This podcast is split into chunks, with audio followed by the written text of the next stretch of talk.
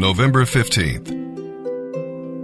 And now, as we turn our attention to the New Testament, our reading today is from the book of Hebrews, chapter 12, verses 14 through 29.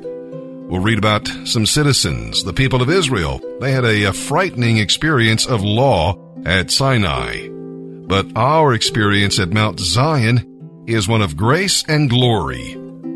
We are citizens of the heavenly city and will one day fellowship with patriarchs and angels and God himself. But this does not mean we can ignore his solemn voice to us. If God is shaking things in your life, listen to his word. You'll discover the things that cannot be shaken, and you will run the race to the end. It was G. Campbell Morgan who wrote, We cry too often to be delivered from the punishment, instead of the sin that lies behind it. We're anxious to escape from the things that cause us pain rather than from the things that cause God pain. And with that, let's begin today's reading in the New Testament. November 15th, Hebrews chapter 12, verses 14 through 29. Try to live in peace with everyone and seek to live a clean and holy life. For those who are not holy will not see the Lord.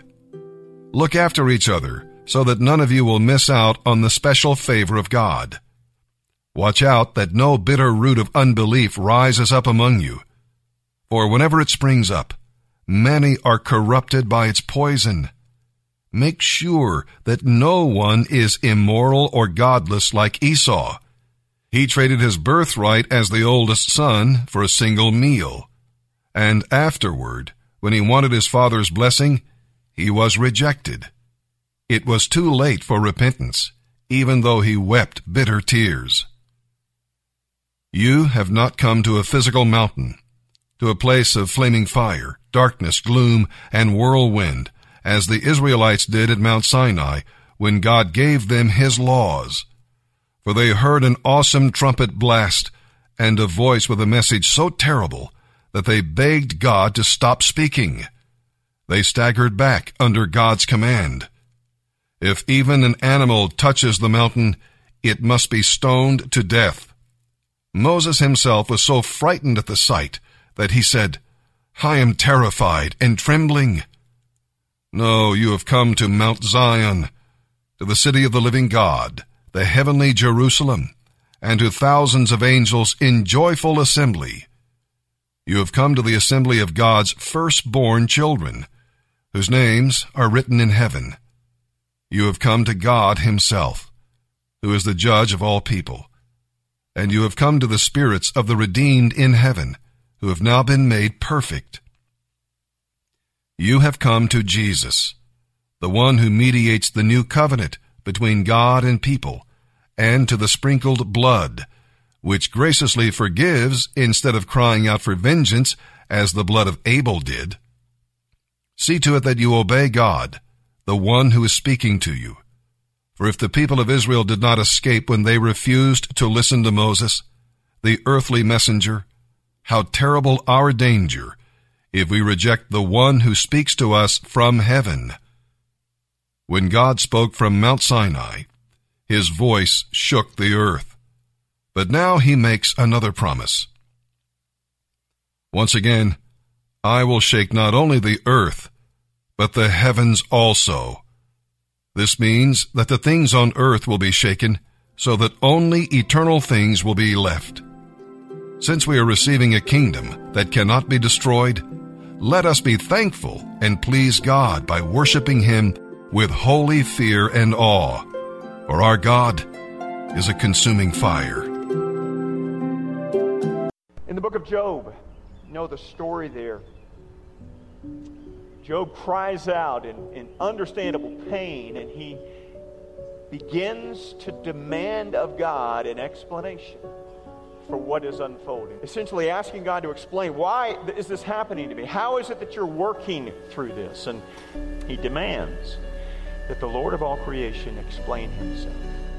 God begins to respond to Job in chapter 38. Then the Lord answered Job out of the storm. And he said, Who is this that darkens my counsel with words without knowledge? Brace yourself like a man. I will question you, and you shall answer me. Where were you when I laid the earth's foundation? Tell me if you understand. Who marked off its dimensions?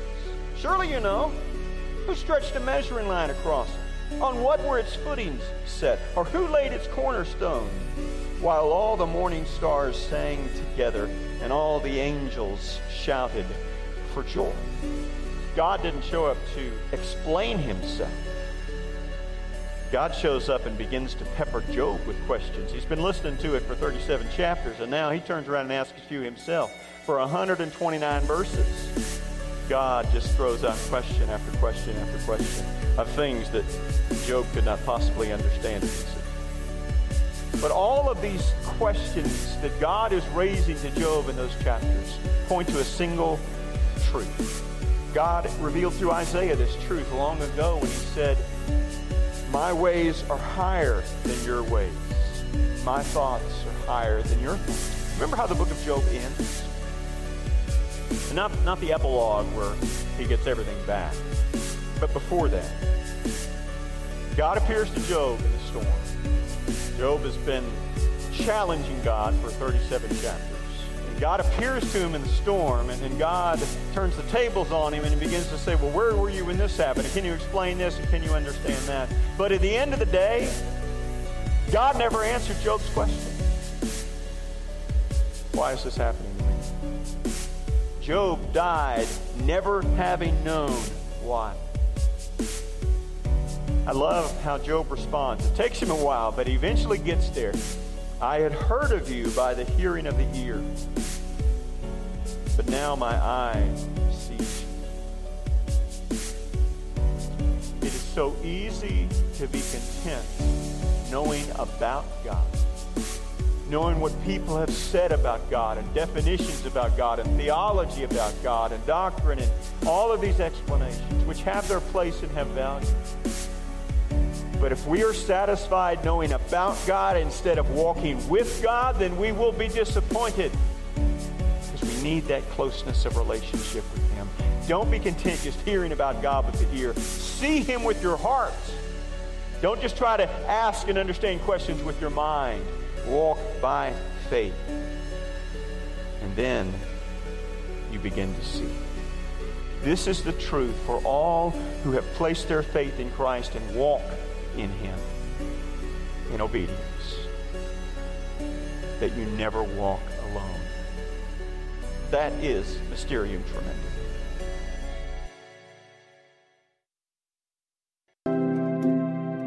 Psalm 113, verse 1 through chapter 114 and verse 8. You know, a concise manual of worship is presented here. Who should worship? Well, servants of the Lord includes all of God's people. For those who have trusted Him surely would want to live for Him. When we worship, it's another question. Start right now and keep on going. You know, it's always time to praise the Lord. Make every breath a hymn of worship. And where we worship, his name should be praised from east to west all day long, no matter where we are. If you find yourself in a place where you cannot praise the Lord, well, maybe you don't belong there. And why we worship? Because of who God is, that's why. And what God does. The better you know God, the more you will worship Him. The more you experience His grace in daily life, the more praise you will bring Him. If you have a problem praising the Lord from sunup to sundown, what are you going to do for all eternity? Praise the Lord. Psalm 113 verse 1 through chapter 114 verse 8. Praise the Lord. Yes, give praise, O servants of the Lord. Praise the name of the Lord. Blessed be the name of the Lord forever and ever. Everywhere from east to west, praise the name of the Lord. For the Lord is high above the nations. His glory is far greater than the heavens. Who can be compared with the Lord our God, who is enthroned on high? Far below him are the heavens and the earth. He stoops to look, and he lifts the poor from the dirt and the needy from the garbage dump. He sets them among princes, even the princes of his own people. He gives the barren woman a home so that she becomes a happy mother. Praise the Lord. When the Israelites escaped from Egypt, when the family of Jacob left that foreign land, the land of Judah became God's sanctuary, and Israel became his kingdom. The Red Sea saw them coming and hurried out of their way. The water of the Jordan River turned away. The mountains skipped like rams, the little hills like lambs. What's wrong, Red Sea, that made you hurry out of their way? What happened, Jordan River, that you turned away? Why, mountains, did you skip like rams? Why, little hills like lambs? Tremble, O earth, at the presence of the Lord, at the presence of the God of Israel. He turned the rock into pools of water. Yes, springs of water came from solid rock. Proverbs 27, verses 18 through 20. Workers who tend a fig tree are allowed to eat its fruit. In the same way, workers who protect their employer's interests will be rewarded. As a face is reflected in water, so the heart reflects the person. Just as death and destruction are never satisfied, so human desire is never satisfied.